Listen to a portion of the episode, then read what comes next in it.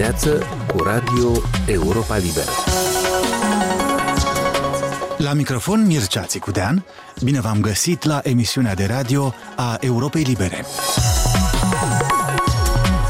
Guvernarea de la Chișinău spune că sunt argumente constituționale pentru scoaterea în afara legii a partidului Șor. Analistul Igor Boțan crede că s-ar putea apela la un precedent legat de Vlad Filat, alegeri cruciale la jumătate de mandat în Statele Unite. El ar putea remodela peisajul politic înaintea alegerilor prezidențiale din 2024. O cupă mondială a rușinii pe măsură ce se apropie campionatul de fotbal din Qatar, se întețesc protestele împotriva încălcării drepturilor omului de către țara gazdă. Ministrul Justiției din Guvernarea PAS, Sergiu Litvinenko, a semnalat că sunt argumente juridice pentru scoaterea în afara legii a partidului Șor, al treilea din Parlament, ca număr de mandate. Potrivit lui Litvinenko, în Constituție se spune că nu sunt constituționale partidele care acționează împotriva statului de drept și independenței țării, printre altele. Or, în viziunea guvernării, formațiunea lui Șor tocmai asemenea lucruri ar promova. Drumul spre o eventuală interzicere a partidului este însă, din punct de vedere juridic, desigur mai complicat. Într-o discuție telefonică cu Alexandru Eftode l-a limpezit analistul Igor Boțan. Ministrul Justiției, după toate probabilitățile, are un plan în privința partidului SOR. Acest partid a fost pedepsit uh, de mai multe ori. De patru ori, candidații acestui partid au fost scoși din cursa electorală pentru încălcarea legislației privind finanțarea campaniilor electorale. Anul curent, partidul a fost pedepsit pentru uh, că a prezentat uh, rapoarte la Comisia Electorală Centrală în care uh, nu a reflectat corect finanțarea partidului și partidul a fost pedepsit fiind lipsit de subvențiile de la stat. Acum ceea ce ne spune ministrul Justiției este că dacă un partid, potrivit legislației, este pedepsit și insistă în continuare să încalce legea cu privire la uh, finanțarea partidelor politice, recurgând la coruperea alegătorilor, atunci, potrivit ministrului, nu-i rămâne decât să încerce să se adreseze curții constituționale ca să declare că acest partid este neconstituțional.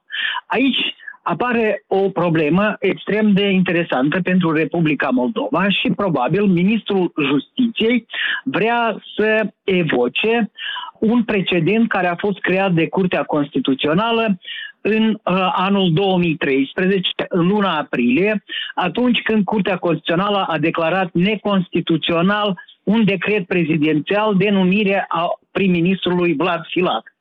Deci, argumentul Curții Constituționale a fost atunci că Vlad Filat a fost demis din funcția de prim-ministru pentru acuzații, doar acuzații țără să existe dovezi că ar fi comis acte de corupție și Curtea Constituțională a găsit de cuvință că doar acuzația de corupție este suficientă pentru a invoca uh, încălcarea principiului statului de drept. După părerea mea, ceea ce vrea să facă ministrul Litvinenko este să evoce această hotărâre a Curții Constituționale din aprilie 2013 și să o extindă deci argumentele respective să fie extinse asupra partidului Șor, care chiar demonstra, este demonstrat că practică corupția politică în Republica Moldova, face acest lucru în mod repetat, este pedepsit și în pofida faptului că este pedepsit, insistă în a promova uh, corupția politică în continuare. Asta este explicația pe care o văd eu din demersul uh, Ministrului Justiției. A fost Igor Boțan în dialog telefonic cu Alexandru Eftote. În Statele Unite sunt programate, odată la patru ani, între alegerile prezidențiale, alegeri pentru congres și posturi de guvernatori numit de unii midterm elections, adică alegeri la jumătatea mandatului prezidențial, acest scrutin îi pedepsește de obicei pe locatarii curenți de la Casa Albă, de data asta democratul Joe Biden, avantajând partidul rival.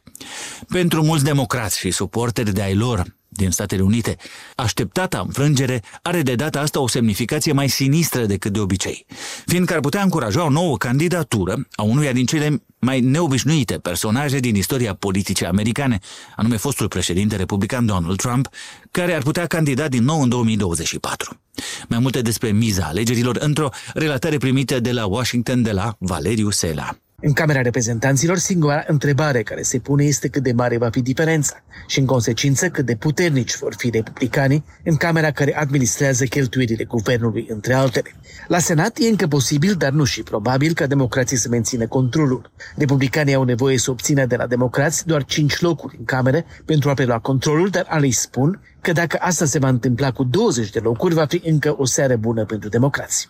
La Senat, alegerile care vor decide vor fi cele din Georgia și Nevada, ambele foarte echilibrate pentru locurile deținute de democrați în Arizona și New Hampshire și cel republican din Pennsylvania. Dar democrații par a fi în defensivă și în state unde nu ar fi trebuit să aibă probleme, cum sunt New York și Oregon. Una dintre cursele cele mai interesante este cea din Pennsylvania, un stat care demonstrează poate cel mai bine mutațiile din politica americană și mai ales trecerea unei părți a electoratului alb, fără educație universitară, din tabăra democrată, unde aceste familii fuseseră de generații, când sindicatele și industria manufacturieră erau puternice, către republicani. Este paradoxal că mutația s-a accentuat sub impulsul lui Donald Trump, un om de afaceri extrem de bogat, al cărui succes a lăsat în urmă nu doar aspecte care țin de legalitate, dar și mulți oameni nevoiași. Analiști politici spun, însă, că această categorie electorală extrem de importantă, circa 42% din electorat în America, sunt alb fără educație universitară, s-a înstrăinat de politicile democraților, pe chestiuni nu atât economice cât sociale. Politica față de imigrația ilegală, protejarea minorităților și programele de acțiune afirmativă, atitudinea față de drepturile homosexualilor, așa numită corectitudine politică. Oricând asta s-a întâlnit pe fondul anxietății economice, cu speranța că un om de afaceri care arată neiertător la televizor va rezolva problemele lor economice și când dezinformarea le-a întărit această speranță, blocul respectiv, extrem de important, s-a deplasat la dreapta. În Pennsylvania, John Fetterman arată și se comportă ca un om simplu, încercând să refacă performanța lui Joe Biden, care a câștigat statul. Doctorul Oz, o multimilionară vedetă de televiziune, mizează pe repertoriul fostului președinte Trump și sprijinul acestuia.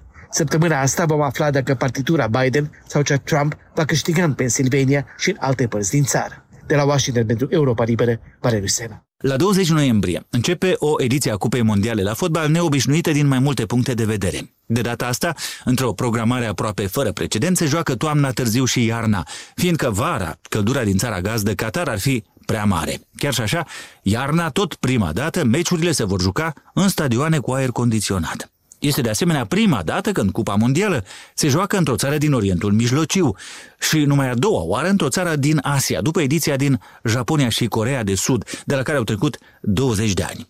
Aici, faptele inedite, cât de cât pozitive sau cel puțin neutre legate de Cupa Mondială se termină și încep cele rele. În frunte, e greu de găsit în istoria Cupei Mondiale o țară gazdă care să încalce așa de flagrant drepturile omului. Și pe măsură ce se apropie ceremonia de deschidere, cresc în intensitate protestele, cum veți auzi în relatarea Ilenei Giurchescu. Capitanii a 10 echipe europene de fotbal, între care Anglia, Țara Galilor și Germania, au anunțat că vor purta banderole One Love la meciurile campionatului. Banderola, în culorile curcubeului și cu o inimă la mijloc, promovează diversitatea și incluziunea și a fost lansată de echipa Olandei înainte încă de Euro 2020 ca un mesaj împotriva discriminării. Echipa Danemarce va purta tricouri întunecate pentru a protesta împotriva situației drepturilor omului în Qatar. Firma care produce echipamentul, Hummel, a declarat că nu vrea să fie vizibilă într-un turneu despre care susține că a costat mii de vieți, trimitere la relatările despre miile de muncitori migranți accidentați sau morți în timp ce lucrau la infrastructura pentru campionat. Echipa Australiei a lansat deja un videoclip în care îndeamnă Qatarul să elimine legile care condamnă relațiile între persoane de același sex. Parisul și alte orașe franceze nu vor organiza vizionări publice în aer liber ale meciurilor din campionat și asta deși Franța este campioana în titlu. Pentru Cupa Mondială pe care și-a adjudecat-o din 2010, Qatarul a investit, cum se știe, sume imense în infrastructură, un nou metrou, marele stadion cu aer condiționat format în care se va juca și finala turneului. Dar în spatele acestei fațade, remarcă jurnaliștii televiziunii publice germane, CDF, de exemplu, se ascund nenumărate încălcări ale drepturilor omului. Peste 6500 de muncitori migranți au murit în timp ce lucrau în condiții extrem de grele la întreaga infrastructura campionatului, arată o anchetă din 2021 a cotidianului The Guardian. Relațiile între persoane de același sex sunt considerate o crimă în Qatar. Pot fi pedepsite cu până la șapte ani închisoare, deși FIFA, Federația Internațională de Fotbal, a asigurat că toți iubitorii fotbalului sunt bineveniți la campionatul din Qatar.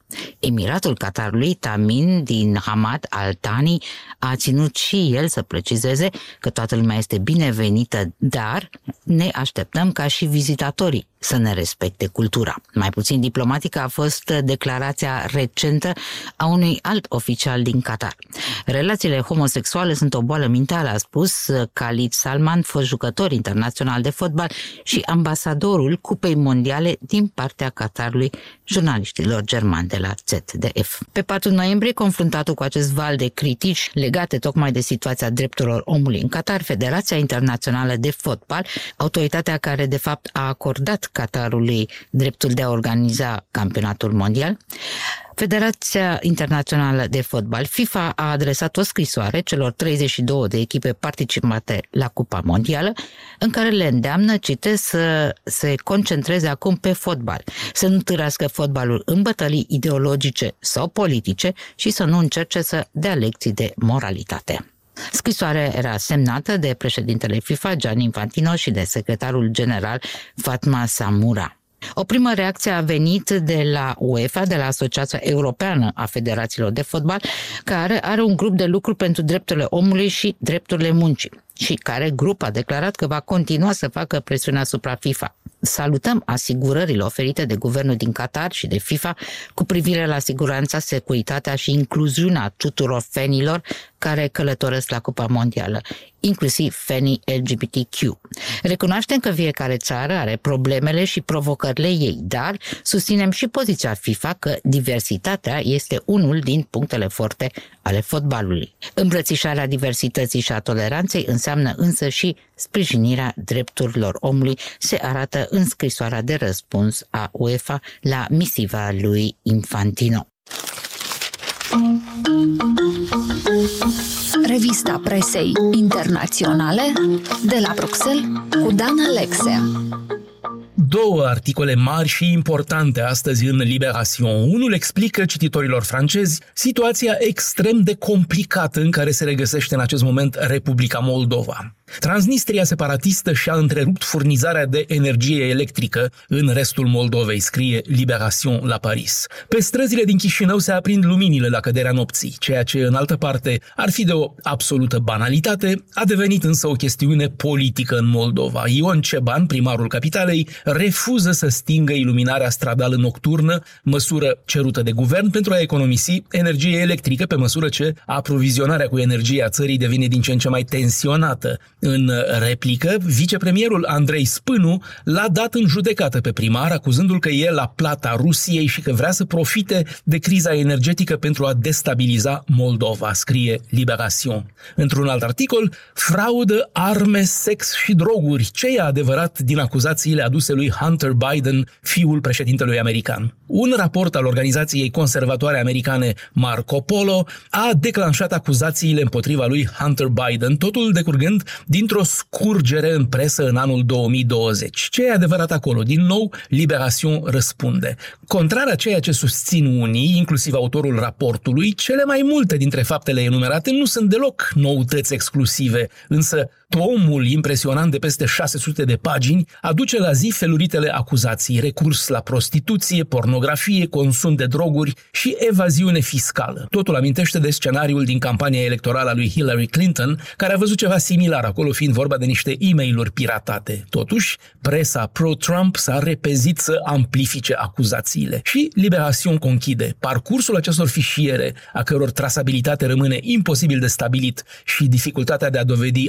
autenticitatea conținutului lor, au contribuit în mare măsură la neîncrederea din presă a acestor informații. Bruxelles, Dan Alexe pentru Radio Europa Liberă. Emisiunea noastră se încheie aici. Pe internet ne găsiți la adresa moldova.europalibera.org și pe rețelele de socializare, inclusiv Facebook, Instagram, YouTube. Aici Radio Europa Liberă.